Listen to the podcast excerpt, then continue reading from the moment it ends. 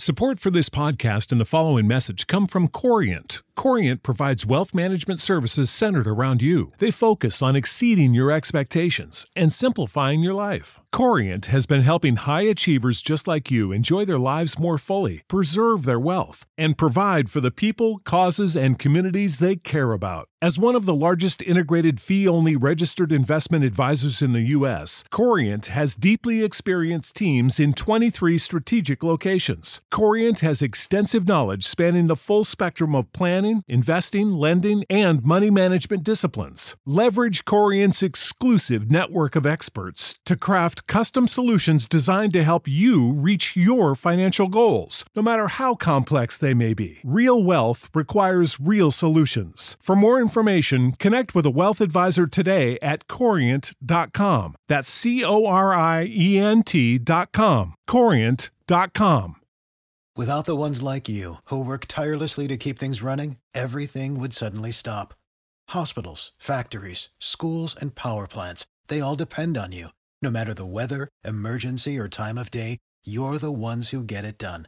At Grainger, we're here for you with professional grade industrial supplies. Count on real time product availability and fast delivery. Call clickgrainger.com or just stop by. Grainger for the ones who get it done. Hey, how's it going, guys? This is Zuby, of course, host of the Real Talk with Zuby podcast, and I wanted to drop a quick message here with a very quick and simple but important request. And this is that if you are someone who has been listening to this podcast for a long time, I would strongly encourage you to please support the podcast on Patreon at patreon.com forward slash Zuby Music.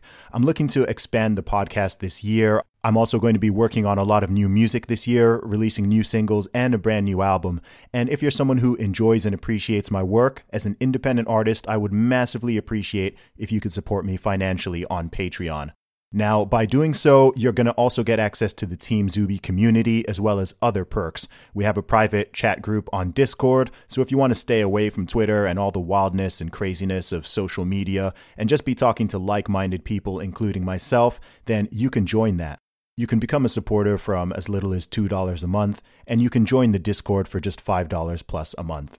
Please check it out. That's patreon.com forward slash Zuby Music, Z U B Y Music. Would love to have you on board, and it'll really help me to grow. Thank you. I am the man, sick with the slang, sick and I'm destined for fame.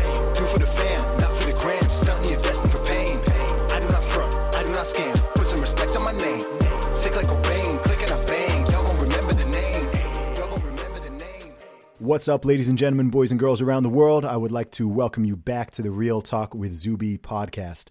And today we have got on the founder of Beardbrand, and this is the one and only Eric Bandholz. Welcome to the show, man. How you doing? What's going on, Zuby? Good to see you. Good to see you too, man. Good to see you too. At last, we've been uh, hoping to do this for a while, and now we finally got you on, man. So, um, how you doing? Happy New Year. Yeah, happy New Year. I'm. Uh, I think I'm like a, a lot of people out there. You know, surviving, finding some wins here and there, and uh, also like getting frustrated with things that are outside of our control. But you know, ultimately trying to focus on the things I can control and and uh, things I can't. You know, like try to let it roll off my back. Hundred percent, man. And um, so I've done a super brief intro right there, but for people who aren't familiar with who you are and what you do, tell them a little bit about you. Yeah, so uh, I'm Eric Bandholz. I'm the founder of Beardbrand. Beard Brand is a men's grooming company. We sell uh, products obviously for your beard, but uh, we kind of go beyond that with your head, your hair, your body, pretty much from head to toe.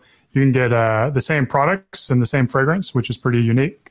and we call that ending scent confusion. So we bootstrapped that company about eight years ago. We started in 2012 and uh, we've just kind of grown organically from there. And we're really like mission based our mission is to to make men awesome. And you can't can't see it but right over there is a, a little flag that says keep on growing which is our tagline. So we really kind of focus on the individual and believe that when men take the time to invest in themselves that they then you know can improve their family and im- improve their community improve their careers improve their relationships and really through like a grassroots effort we're going to make a better world by simply helping men love the man looking back at them in the mirror Awesome, man.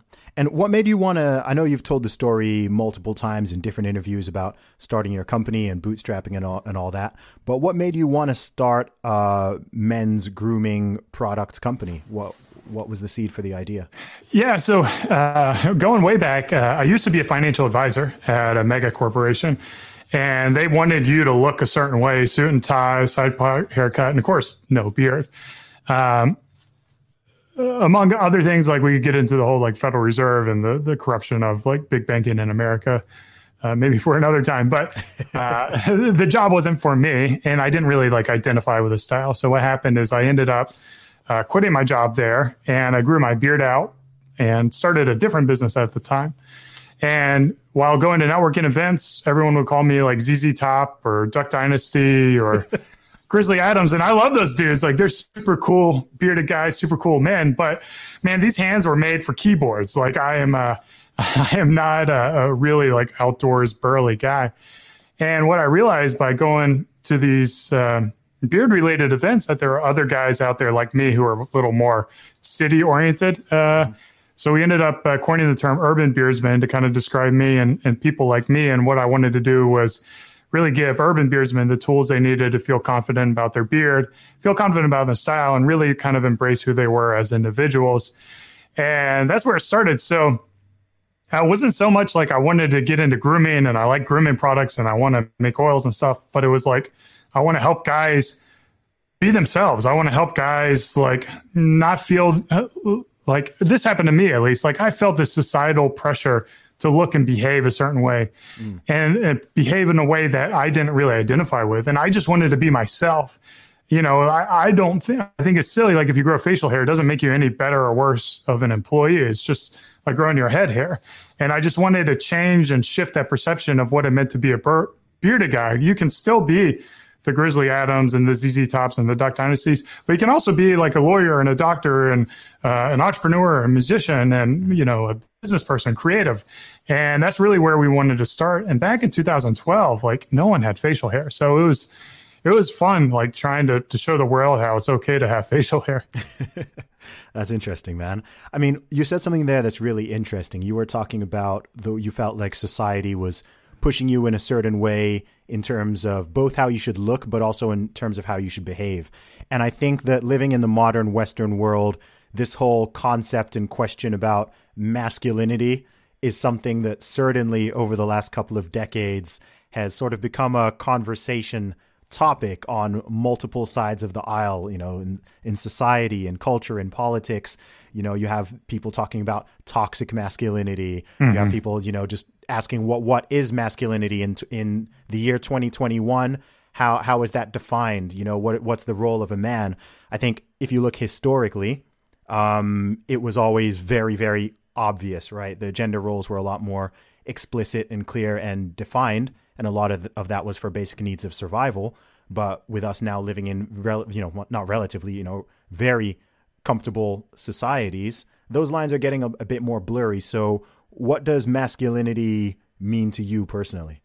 We take probably like a a little bit different spin than most people out there. Um, first of all, we love men. Like uh, we're going to blatantly say that we think men are awesome. Uh, our mission is to make them awesome, not not because they're not awesome, but because um, I, I think there's always room for improvement. We kind of have like a growth mindset at Beardbrand. So really like uh, masculinity to me is going to be different than our customers is going to be different than my business partner different than the team members here and we kind of really like to focus on the individual mm-hmm. and it's like you as an individual know what you need to do to become better you like you know the steps that you need to make whether it's tackling demons in the past or whether it's you know getting in shape and lifting whether it's eating right whether it's you know working on your your relationships and your marriage and your and all that. So what we want to do is help encourage people to become better versions of themselves mm-hmm. through that self investment. And I don't care, you know, frankly, like I have viewpoints, personal viewpoints of, of certain things, but I, I don't really care who you are or how you identify or how you get there or, or what your big, big plan is. What I care about is you're loving the person looking back at you in the mirror and, and you're working on growing. 100%, man. 100%. Um, I wanted to actually rewind a little bit because, as I said before, I know you've talked a lot about your business story, but I'm curious to learn a little bit more about you and your your life story. So we started we started from your corporate job, but of course prior to that, you've got a couple of decades of life, I imagine, prior to getting involved in the corporate world. So just tell us a little bit more about your about your your background and growing up and all that. Yeah, so I, I grew up in uh, the South, South Carolina, and uh, I, I, my parents are still married. I have two loving parents, so I had a very um, I'm very fortunate to have a sheltered life. You know, I didn't uh, face a lot of adversity as a child. Uh, I did go to public schools um, in South Carolina, and and there's a saying in South Carolina that is, uh, "Thank God for Mississippi," because uh, in terms of academic performance, South Carolina was always one ahead of Mississippi. Um, so it's not like uh, I went to, to you know Boston uh, public schools or something like that. But uh, so I went to public school, uh, ended up going to university, University of South Carolina, uh, go Cox, and studied. I think I'm the one guy who has a degree. Uh, who's using his degree? My my degrees in marketing and ma- management, focused on entre- entrepreneurship, mm-hmm. and then a minor in retail. So I've got an e-commerce business, uh, which is pretty much uh, to the T what you could have. So I, I, I, was able to pick up a few things in college, but um, you know, I'll kind of talk about about schooling in a little bit, but uh, from there, I like got into sales, and I was kind of like a journeyman salesperson. And then politically, like I've always been, you know, the the whole uh, what do they call it? Uh, socially liberal, uh, fiscally conservative. I'm a libertarian, and then like that that libertarian kind of evolved, and uh, I, I, I became more and more like uh, I, I, just wanted to be less and less hypocritical, and that kind of led me towards like voluntarism mm-hmm. uh, and free markets and capitalism and and and uh, avoidance of force and and just voluntary agreements and things like that. So, um, but schools, man, like I'm I'm not a big fan of public schools. Uh, I'm not really even a, a big fan of college, uh, especially how they're set up now. I think there there might be better options for for kids in 2020s mm. than uh, when we were growing up. Can you go into that a little bit more? Because I think that's an. I agree with you, and I think it's an interesting yeah. conversation actually. Because we're both university graduates, but we both feel that same way. I feel like in the past, in the past ten years, especially, certainly in the UK, I think in the US as well, the sort of value proposition and opportunity costs of higher education, higher university education. Let me be more specific. I think it's shifted very drastically from what it was even when I was in university. Well, so growing up in the South, um, I, I, remember, and my takeaways from the the education I learned was a celebration of of capitalism. And granted, I kind of like my early years were the 80s and and then the 90s. 80s and 90s is when I went to primary school. So I feel like uh, they're still just kind of on the end of like the the the Cold War and you know anti-Russia and capitalism versus communism. So, like to me, capitalism was kind of indoctrinated as a child, and I really bought into it. Mm-hmm. And then, as I look at it now, I feel like there's there's this disdain for capitalism, which blows my mind because I, I feel like they the, the term capitalism has been uh, used to describe corporatism, which mm-hmm. is the, the, the relationship between the state and uh, and uh, of course uh, private giant businesses. Yeah, yeah. Uh, whereas to me, capitalism is free markets and it's voluntary association and it's private property. I, I believe strongly in private property. And uh, from there, anything beyond that is a bastardization of capitalism. It's, you know, like a, uh, everything's on a scale, nothing's black and white. And then college, too. I think that I was able to um, go to college and, and they had a, um, they called it the Life Scholarship, where they, they rolled out this like new um, lottery thing, and the lottery system paid the tuition mm. for my college. So my tuition was covered through the scholarship. And then, you know, again, I was fortunate that my parents were willing to pay for my room and books. Uh, so I was able to graduate college with no debt at all. Yep. But nowadays, kids are graduating like 60k or 100k or you know 150k, yep. and I'm like, you're you may never see the results on that, especially if you're you know, ending up as a barista at Starbucks. So that's crazy. My my business partner here at Beardbrand, he knew co- college wasn't right for him. He he left and he was able to like get started in entrepreneurship uh, way earlier than me. And I feel like schools set me back ten years because what they taught me was to do as you're told, go to authority, you know, like just do whatever people tell you and you'll be successful in life. And I didn't realize that, was, in my opinion, especially now for small businesses, I don't want to hire anyone who wants to be who wants to do what they're told. I want to hire people who can find problems and solve problems. Like I want to hire people with, you know, entrepreneurial mindset, and I can't find them, like because they're not teaching them in schools anymore. And it's just like an archaic uh, model that's propped up by you know special interests, and mm. uh, I would love to see like a the destruction of it. And and our our girl, she goes to a, a special school uh, in Texas that's kind of like project based focus, kind of entrepreneurial focus. Okay. Uh, where I feel like she, you know, really my goal for her is that she still has a love of learning when she graduates. That's mm-hmm. that's the one thing I want from her because I felt like my love of learning was was squashed out of me.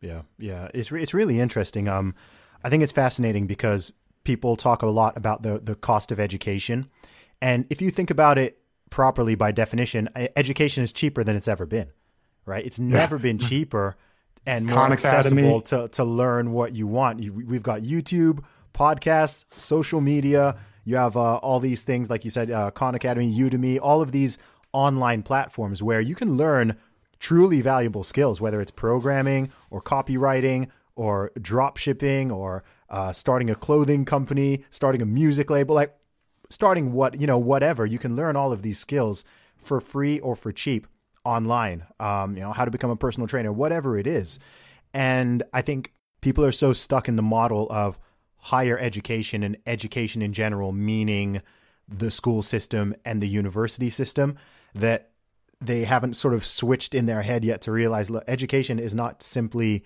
going to university.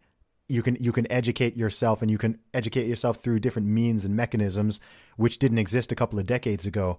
And i hope that i hope that that shifts. Also as someone who you know is a we're both free market advocates that that would also bring the the cost of the universities down right? Because they keep jacking up their prices oh, yeah. while providing less and less value and that's because they're so oversubscribed because people are still stuck in this idea that you have to go and spend all these dozens of thousands or hundreds of thousands of pounds or dollars to get a so-called education. And a lot of people are coming out worse off. And then they've had the opportunity cost of spending that 3 or 4 years getting into debt when they could have been getting into profit and they could have been learning and they could have been you know building something. So i think well, it's kind of well, crazy.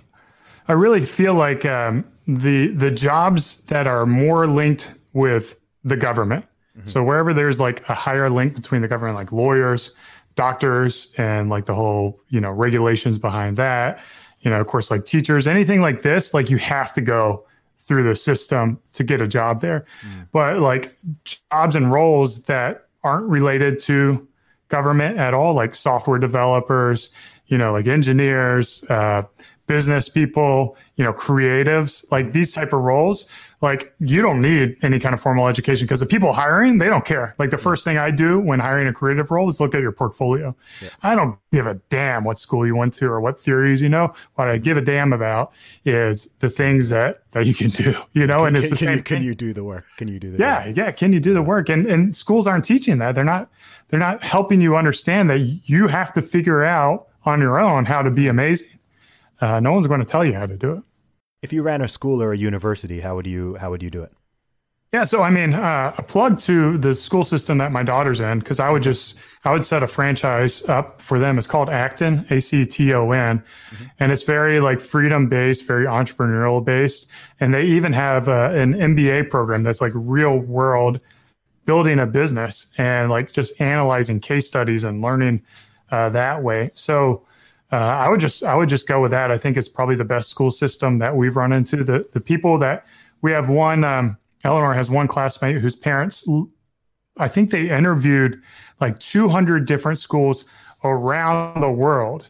Mm. And, and the Acton school was the one that they chose because it was really like of all those 200 it was the, the best model for well at least for their kids. Yeah. So um, yeah, look into that Acton Academy, and they're they they are like aggressively growing. So they have chapters all around America, and and I do think they're even starting to get track chapters internationally as well. Interesting. Okay, yeah, I'll definitely look into that. I think um, I think that that's one area of life where I'm very much like a I could define myself as a progressive when it comes to like the education system because I do think it's really archaic and stuck in the old way of doing. It. But is things. that progressive? I mean, I feel like that's uh, progressives want to keep it the way it is, and Yeah, the entrenched like Yeah, well, you know, these days, uh, liberal means conservative, conservative Yeah. means liberal, progressive means regressive, regressive means I, I, I don't know what the labels mean, but Yeah. by its by its proper definition, um, Yeah. I would say that I would say that. And really, I think it's just adapted in the marketplace, right? Like because the needs of businesses are changing, Mm-hmm. where you used to have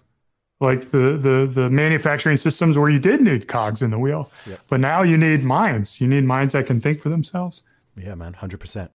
So I'm curious to uh, talk a little bit more. We were talking a little bit about masculinity before.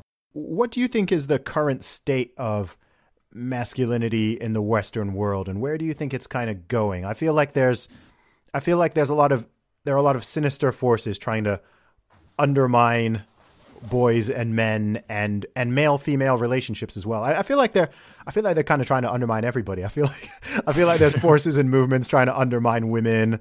There's stuff trying to undermine men. There's stuff trying to you know pathologize boys, pathologize pathologize male female relationships. There just seem to be a lot of strange cultural and social forces floating around out there aggressively. I, I don't know exactly what their goal is, but they seem to be wanting to stir up some trouble. So I don't know what you think about that.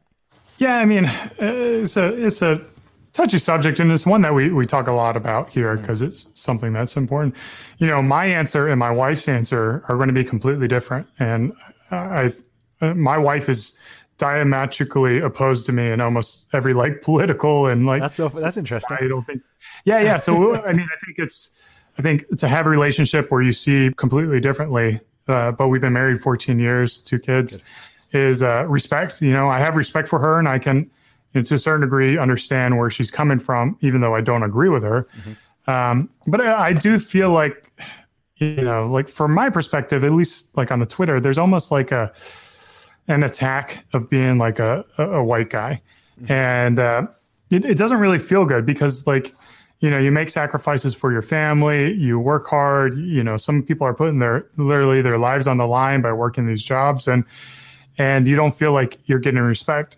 And i understand that there are you know kind of like systemic like structures that you know like have inherent biases. Um, i don't think you're ever going to escape biases. I think every single individual has biases. I think it's kind of ingrained in in humanity to to be able to quickly do that. And it's a survival trait. Um, will we ever be able to work through that? I, you know, you know, hopefully, maybe uh, if you become aware of it. Um, but I do, yeah. I think it, you know, if I'm thinking about being a six year old boy now and trying to grow up and and trying to take advantage of a lot of the traits that I have, it may be challenging. Um, me, I'm like a, I'm like it's easy for me because I'm I'm a straight white man uh, who's tall, who's fit, who's you know successful. Like I, uh, I was asking my wife, I'm like, what do you think of the patriarchy? And she's like, she's like, she's like down with the patriarchy and da da da. I'm like, my wife is Ann. I'm like, Ann, you realize that I am the patriarchy. Like I am exactly. she married, she married the patriarchy. she, yeah, she married and like she's she's she's a stay at home mom, and uh, you know like we're living like traditional gender roles, um, and we're okay. Like the reason we're, I'm successful at Beardbrand is because my wife worked when we started, and she had the the the income coming in to support that ramp up period. So like the roles were reversed, and I wasn't the breadwinner for a period of time, and I was even like a stay at home husband, you know, a house husband uh, for a period of time. So like I, w- what I want to have is a world where if someone chooses to be, uh, you know, like their roles are reversed, that it's okay. Like that, as an individual, you'd be treated the same way as any other individual. But I don't want to do that in a way that's um, damning anyone who chooses the alternative. Yeah. And um, I, I almost feel like this with with feminism, uh, where they attack women who choose to go like the the stay at home mom route because being a mother, giving birth to children, and like managing a family Super, superpower. it's it's so like it's so first of all it's probably one of the most important things to society Yes. and then it's hard as hell it's so hard like there's no way i could do it like the things that my wife does i have no capabilities Yeah. at that at all and No. uh, and on on two factors, I, I want to say if you're the type of guy who's really good at that, and you want to be a stay at home dad and raise a family, like I'm cool with that. I'm, I'm power to you. And if you're the woman who wants to do that, I'm power to you because it's super hard. And then if the roles are reversed, I'm also okay with that. Yeah. But but don't just don't try to put everyone into your preference uh, for life or, or society is is kind of where I stand. Yeah, man. No, hundred percent, man. I mean, like when I think about it, by the time my mom was my age, she had five kids. like, like all five of us, all five of us have been born by. I, I have no kids yet, right? And I'm yeah. like, man, when my mom was my age, she already had the five of us, and what I'm just like, now, now, now I'm that age. I'm like, I'm like, I'm like, I've always respected my mom. I'm like, I'm like extra respect. Like that's uh, well, that's... I mean, my wife, my wife will leave for an hour to go to Target or something. I'll have like the two kids, and I'm like. and they come she comes home I'm like they're alive they're alive so I mean I can't imagine your mom with with five little yeah. ones that's wild yeah no it's uh it's it's remarkable and you know one of my biggest issues with uh some as I've got a lot of issues with the modern feminist movement, but one of the biggest ones is that I think it's I think it's actually kind of like sexist against women. I think I think it's yeah. sexist against both men and women. I think it like it, it tries so hard to force women to compete and be like men mm-hmm. rather than embracing femininity and actually embracing what it was initially supposed to be, which is like, you know, liberation, right? Freedom. Like yeah. you're saying, if, if someone wants to, if a woman wants to take a more traditional route and be a stay at home mother and raise, like, why should that be shamed? Right? That should be fine. I thought the, I thought the whole idea was supposed to be about like, uh, autonomy and choices, right? So if you want to take that route, you can take that one. If you want to take that one, you can take that one. And you're not going to be shamed and you're not going to be demonized. So I find it funny how oftentimes it's the people who call themselves uh, so called feminists who are the ones doing that demonization of other women. And then, of course, doing their demonization of, of men as well. And yeah. the whole thing just strikes me as very hypocritical.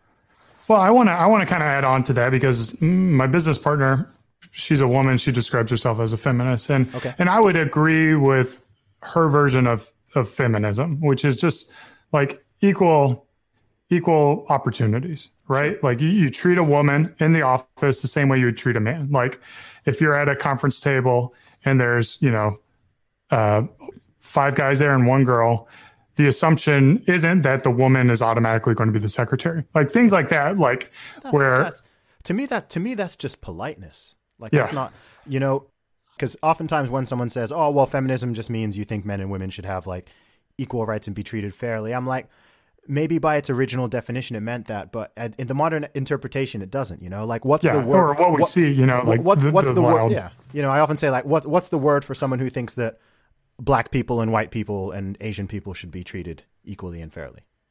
you don't need a word for it, right? It's just like yeah, it's just that's just humanity. like being yeah, that's just being like a modern, decent human being. Maybe back a hundred years ago, it was more of a radical concept, so you needed like a specific word for it, right? Because the general populace didn't have that attitude. But like now that ninety nine percent of people do, I'm kind of like, yeah, well, everyone thinks men and women should have. I'm not seeing people advocating for women to have their voting rights revoked or for like yeah. them to, be, you know, right? Like I'm not, I'm not seeing that. So yeah, and I want to be clear. Like, I'm, yeah. I'm not a woman, so I don't know what I don't know what women go through. Right, course, I, I don't know kind of like the nuances. Just like I'm not a black guy, uh, or, or, like I am who I am. So I only know my perspectives, yeah. and I have my own inherent biases. I, I, and, I identify as a woman sometimes, though. oh, know. that's right. I forgot. So I can I can speak to both sides of the equation. Yeah, is is it pretty good being a woman? Um, did I pick Did I pick the wrong honestly, gender? When I'll tell you what my career really started taking off once I identified as a woman. Oh yeah, I'll, I'll tell you well, that. There so, you go. And I didn't take a pay cut either. I uh, I think I think you commented on this before, and this was a, a, a like in my like I always have this route to like how do I not be a hypocrite? Like how do I like follow this pathway and be l- logically consistent?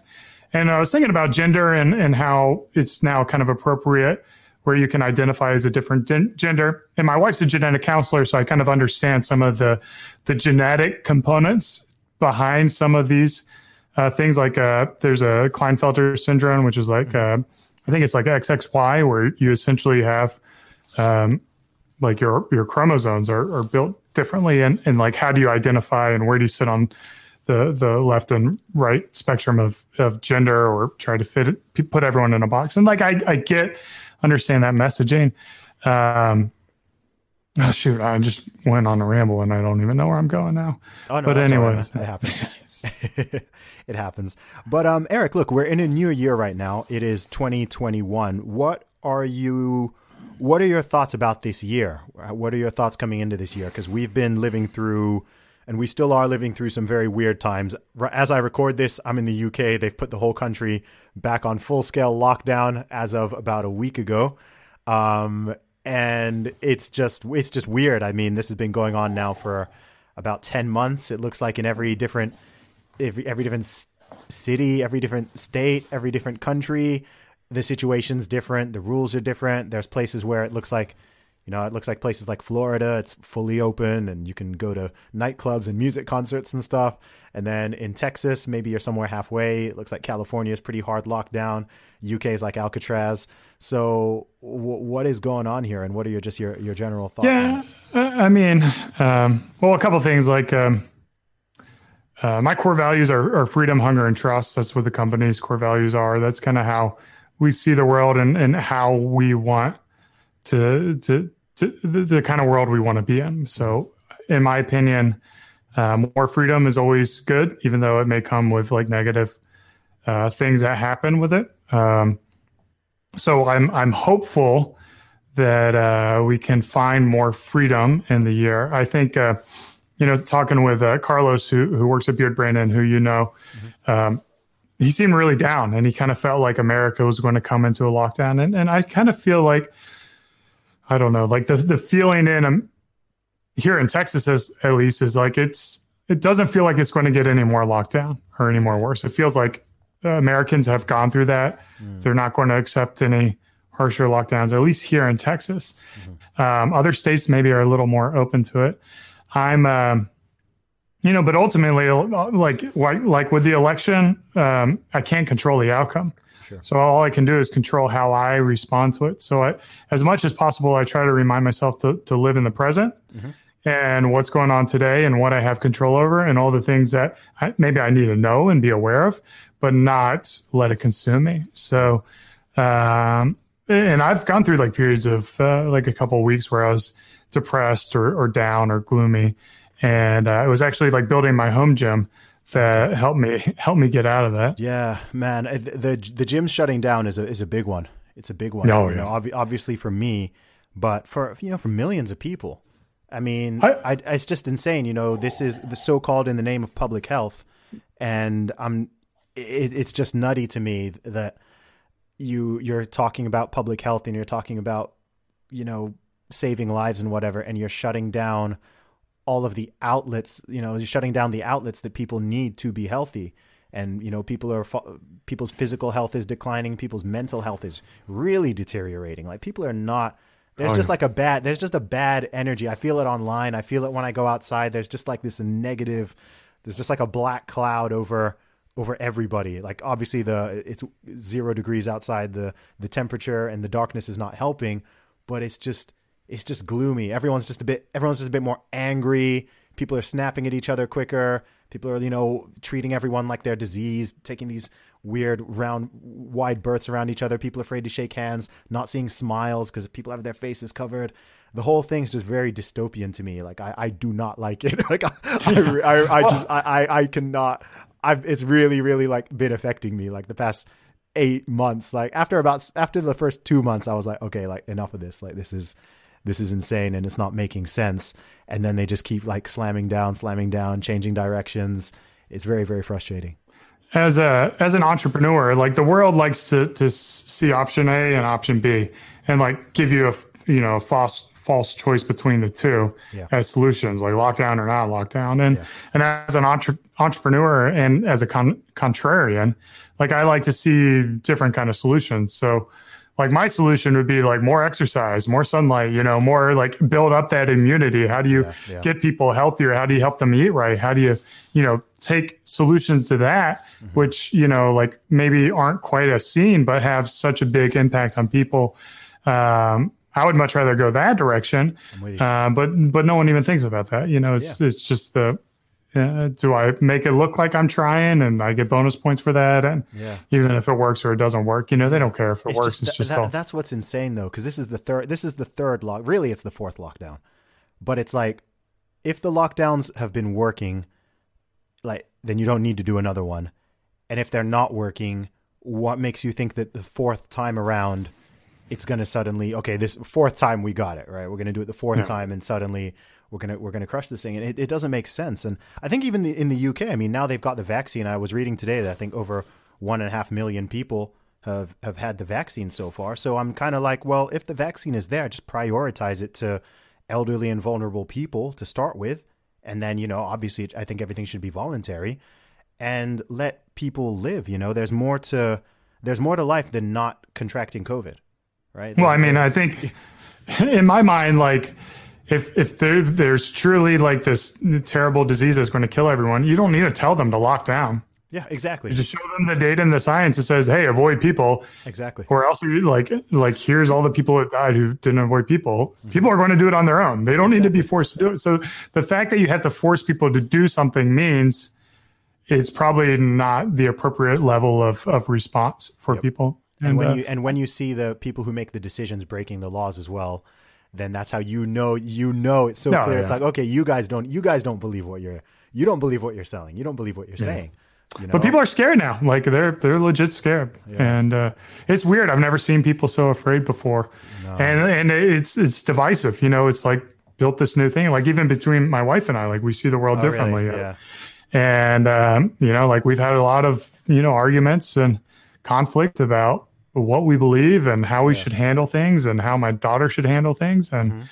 Uh, it's just frustrating, you know, that we have to even have this conversation. But Yeah. you know, I think there's been a lot of divorces during this time period because of that. Like, Yeah, it's you know what I, I do have a question actually as, as a man who's been married for 14 years and based on what you've said of course you don't need to go into anything more personal than you'd want to but how do you um how do you how do you manage manage having um a very different political or ideological perspective to to your wife because I know that that is something that I know I know it happens but actually I don't know that many. If I think of like couples I know they tend to be whichever sort of side they're on they tend to be fairly aligned. So how do you what are your sort of tips and tricks to to managing that? How does it work? Because i, I don't know because i because i'm saying this honestly because i don't know if i would be able to i don't know if i'd be able to do it personally I think, Like, uh, yeah, I mean, uh, it, it's certainly challenging, and we've certainly had our arguments over politics over the years. Yeah. I, I think a couple things, um, they they come back to to I can't control Anne, my wife, right? You know, I can only control me, and I can only control how I react to things uh, that she believes in, and then um, I think about like you know my political beliefs as like a voluntarist no one's like that, right? You know, if I had to to like find someone who's right in line with my political beliefs, like I would there would be like three women in America. that would be my option. So like I, I don't think anyone's ever going to completely agree sure uh, 100% on your political view. Sure. Um, so if, if that's a requirement, then you, you're you're writing everyone off. So where we do align is like respect for each other, and uh, you know we're not attacking. And then we kind of we do have like shared insight on we both work hard, we both you know manage our money well. But she's also like I'm a non-believer, and and she's you know uh, she's a believer. So. Uh, we're different in, in like all the big ways that, that they say not to be. But uh, I'm also okay, like because I don't really believe in the political pol- um, process. Like, you know, I don't think her vote is really going to affect me anyway. You know, it's like unless she started spending like thousands of dollars for coli- uh, political contributions, Yeah, yeah, which she doesn't. Um, uh, that would be the only thing that that would probably upset me. But her vote, like, I don't think votes matter, and I don't participate in voting and okay you know stuff like that. So Yeah, no, it's it's really interesting. I always like to uh, I like to you know make make make make mental notes on certain things and just be like, okay, how do people and then people then this? I'll, I'll speak for my wife. Uh, she makes it work because I'm just stunningly gorgeous with a great beard and, and hair, and you know, you just can't can't one up this Exactly. at all. There you go. So such a just just be, just become like the ultimate man and yeah, and, and, and for clarity, that's not not why she not why she she's married to me at all. the be- the beard does help though. I, I I put um I put a list out with some recommendations for young men a couple weeks ago, and grow a beard was on there. That that that seemed to be the most controversial um, Really? item item on the list. Yeah, a lot of people were were questioning the beard advice, but um, I was No, I was it's a great by- experience, especially if you grow for a year. Because like if you grow for a year, your your your whole look is completely changing. Like a, a scrub, you know, scruffy beard or a mustache or like this length beard or like a really long beard, you're like completely different personas. And it's really interesting to see how different people react to you in society. And it also is like different from like a perspective. Like when I have a beard, I feel much more confident. I'm li- a lot more likely to call out bullshit uh, before that, I, I really didn't feel that kind of like strength. So I do think there's a lot of, I mean, I think every guy should try growing a beard, whether or not they like it or not. But they should they should try to grow one out and see what it's like for them. Yeah, man, agreed, hundred percent, guys. So any man listening here, um, if you don't already have a beard, Or a woman, if you're a woman who can grow a beard, uh, grow one out. Well, there it- are it'll- it'll there are some women who grow beards out, and and we, uh, yeah, no, there are customers. So like, it'll it'll definitely change your life. Whether it'll be positive or negative, like as a, as a man, I think it'll be a, a definite positive. As a woman, try It'll it, be like, challenging, Get get back to me. You know, you'll you'll experience something. I don't I don't know. No guarantees there. Well, I mean, for for us, it's like embracing who you are, right? If you do nothing, the default self is beard, right? You have to do something to not have a beard. Mm-hmm. So it's really like embracing who you are, what comes out of your face, what comes out of your hair, and and really like going back to what I said earlier, love the person looking back at you in the mirror. Like that's the big thing for me is how do we help people doing that? And it's a lot of guys will be like, I want a thicker beard or full beard, or I want it to be this or less patchy. And mm-hmm. it's like, dude, let me tell you, the moment you can love your beard as it is, is when things really start getting great. And then you can find beard styles that work with your growth patterns and kind of work with what you got rather than changing who you are. No doubt. Well, we're talking to a beard expert right here. So what are, what are some tips on? There's a young man listening to this right now, and he he needs some tips on growing or managing a beard. So what are- what are your top tips from Eric Bang, Bandholz from Beard Brand? I like that. Bandholz. What are the what, what are your top tips on uh, on growing and managing a beard? Well, we, we've created like over a thousand videos on our YouTube channel. So uh, if you need anything specific, just go to YouTube and type in Beardbrand, you know, whatever beard thing you can think of. Um, but for, for the, the big things that we kind of run into are, you know, like for growing a beard, you got to give it time. And time is typically going to be like 30 to 90 days of growth before you trim it or shave it up. And that's really going to give you uh, insight into what you can grow because not all the beard hairs grow at the same speed. And then product from day number one, uh, it helps the growing experience much better. Your beard's going to be less itchy. Uh, it's going to be, it's going to smell nice. It's going to be uh, more tame. It's going to look nice. So you're going to be able to get away with having that facial hair, uh, the new facial hair. And then, uh, like I already talked about, you can't compare your beard to others. You have to start to embrace your own. And then find inspiration from people who have similar growth patterns to you and use those as like kind of beard you know idols or whatever beard uh, um, targets uh, to grow into rather than you know like looking at my beard as a red beard and wishing that you with a, a, a dark black curly beard wish you had hair like that's not going to work so Yeah, no, I don't think our beards would would work too well switched around. and then uh i I mean it's just like uh uh, from there, you can go like a little more advanced, like on the styling techniques and you know how to to tame the mustache and using a blow dryer uh, to really kind of tame it. So there's a there's some advanced stuff out there as well, but those are kind of like the highlights. Awesome. So they should they should check out the YouTube channel. Subscribe to it.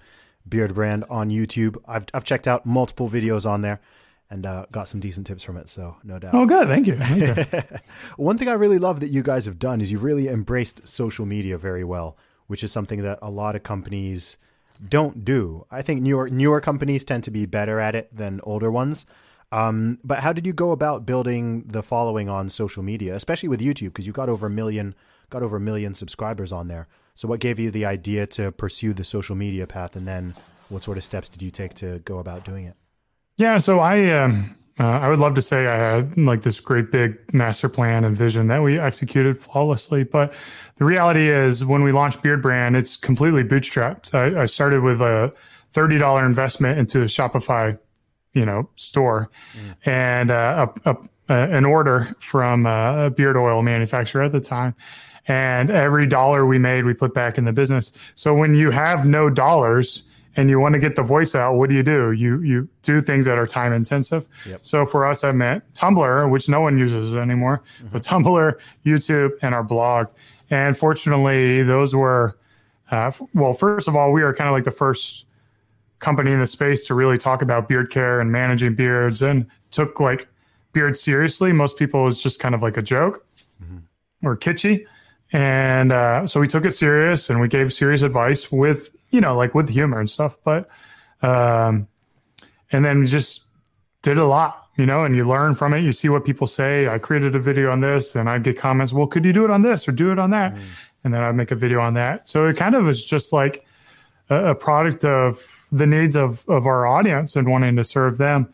And I run into, uh, YouTube has great analytics. So you look at the analytics and see what videos are resonating, which ones people are watching, and try to create those, but create them better. Mm. And uh, that's kind of the direction that we went over the, you know, the past eight years. It's been a long journey, yeah. um, but it's been a lot of ups and downs. We're we're currently in a down with our YouTube channel, so trying to figure out how to like bust through that and, yeah. and get it back going up. And uh, yeah, YouTube is journey. weird because you know how it decides to feed your videos is is very random. You can have a oh, video yeah. that's like performing really, really well, and then one day it just it just stops getting views, and your yeah. channel just you know like your channel's growing at a certain rate, and then it, and then it just it just stops or it just slows down. Yeah. You're like, okay, what do I do here? Um, I think I think they're constantly switching up their algorithms, so I, I think there's an element of just luck and timing. Yeah, yeah. And what worked for us in 2017 when we we had a lot of growth doesn't work for us now. You know, like so we're we're trying to recreate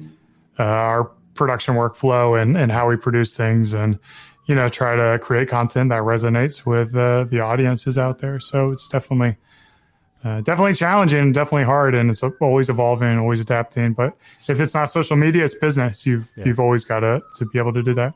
And my apology to all the listeners. I'm, I'm right by the highway here at the Beardbrand office. So there are sirens going by.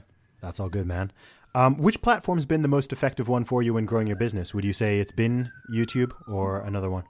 Yeah, I would say YouTube's been a big part. I think uh, we do a post purchase survey, and 40% of our customers first heard about us through YouTube. So, yeah, I'd say that's definitely been a big one for us. But we've, we've, you know, I don't like Facebook and Instagram. I, I don't like Zuckerberg. Um, so I've de-zucked my phone and, uh, but we still like advertise on there. My team advertises on there, and I think it's a good way for us to get in front of people from a, a paid acquisition standpoint. Mm-hmm. Uh, and then I personally just like Twitter. You know, I I had a bigger following on Instagram, but I didn't I didn't enjoy it. Yeah. So I, I Twitter's more fun.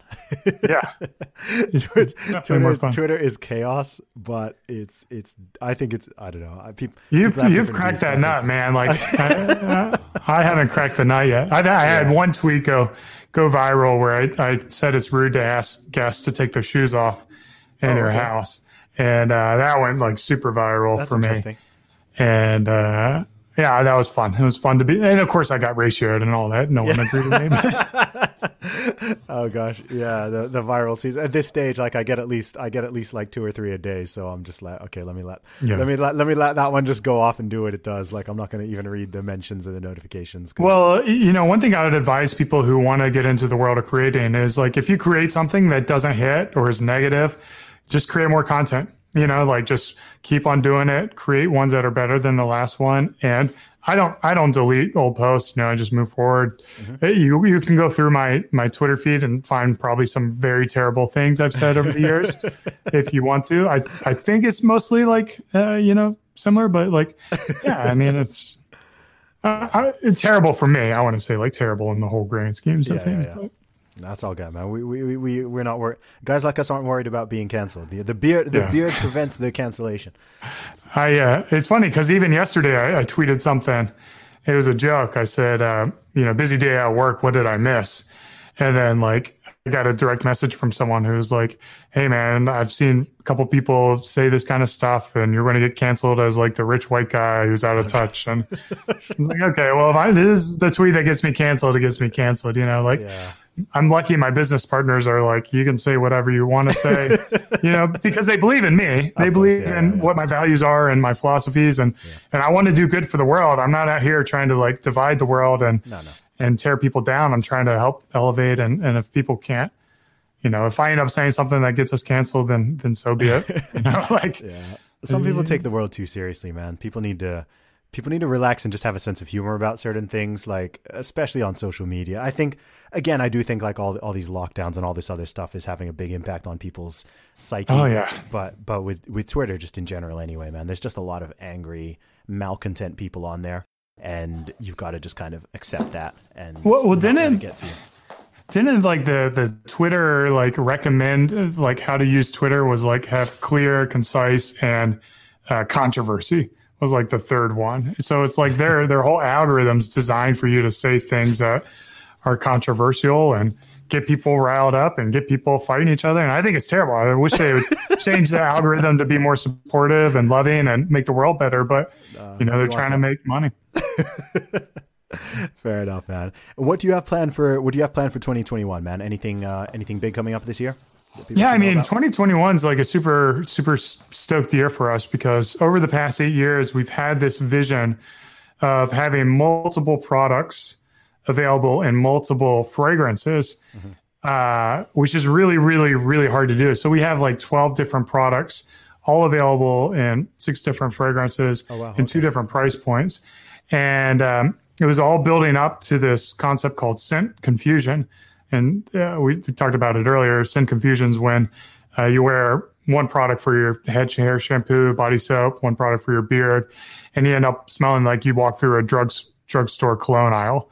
And um, we wanted to end that. We wanted to end scent confusion. Uh, so pretty much your head hair shampoo, your body bar, your shave soap, your uh, beard oil, beard oil, beard wash, styling products, deodorant. All these products you can now get all the grooming basics for guys you can get in the same fragrance. So it took us eight years to get to that. And we finally, with the launch of our deodorant, was our last product to kind of kill that um, or build out that line. So this year's just been like hitting on scent confusion, scent confusion, scent confusion, bringing awareness to that, and hopefully helping guys who have struggled with that before, you know, find a, a product line that serves them. And then we'll have like a couple of like limited edition collaborations along the years and some unique products. And um, I'll try to. I, I've got a podcast as well, an e-commerce podcast show that I'll try to uh, to try to grow a little bit. And uh, I don't know, just get better at the things that we do is, is kind of been our motto for the past couple of years. That's awesome, man. And for anyone who's listening to this, whether they're an aspiring entrepreneur or they're just uh, you know, someone who works a job or they're a student or whatever, what words of encouragement based on your own journey, based on you being a successful entrepreneur, do you have any words for them for motivation, encouragement, maybe something you would tell your younger self, anything like that? Yeah, there's a, there's a there's a lot of things I would tell my younger self. Uh, the, the bigger one is um, well, the biggest one I think is put yourself around other entrepreneurs. Okay. Um, I, I feel like I I spent too many years or moments trying to convince my brother to go into business with me or convince my coworkers to go with me. You know, entrepreneurs create businesses, so you need to find a way to get around other entrepreneurs or at least other people who want to start businesses and legitimately want to do it. A lot of people are talk and game. So that's a big one. Uh, Nike's trademark, just do it, is huge in entrepreneurship. Like you're going to learn so much quickly by doing something, failing, learning from those mistakes, adjusting them, and getting better. Um, so many people want to build the perfect business plan or they want to have everything hashed out or have the perfect product and they're afraid of launching. Well, you don't get a perfect product until you launch and you get that feedback from your customers. And then like um, you know, I could I could probably give uh, for someone who's like thinking about hiring their first employee or building their team. Uh, there's this uh, book called Traction and um, uh, Rockefeller Habits. Like those two guides are going to help you get the right talent into your organization and and the right kind of uh, structure that allows your team members to thrive. I think that held us back like 18 months by by not having um, the right processes to be able to bring in the right people. So mm-hmm. those are those will be my three ones for like before getting started, mm-hmm. starting, and then as you're established. Awesome, uh, Eric. Where can people find you online? Well, I'm the only Eric Bandholz in the world. Fantastic. So if you Google me, uh, it's me. Uh, there is like a German Eric, but he spells it E R I C H. Okay. Um, but my last uh, my last name Bandholz is uh, my Twitter handle. That's my preferred one. But really, I prefer to you do is uh, invest in yourself. Go to beardbrand.com, uh, grab a product. They they start off at like nine bucks or something like that, and start your journey of uh, investing in yourself. So that would be my favorite thing for you to do. But if you just want to shoot me a tweet, uh, that I'd also be down for that. No doubt, man. Eric, thank you so much for coming on the show, man. It's been really, really good to talk to you. And uh, yeah, everyone, check him out, beardbrand.com. Thanks, man. Thanks for having me. And uh, this has flown by. Appreciate it.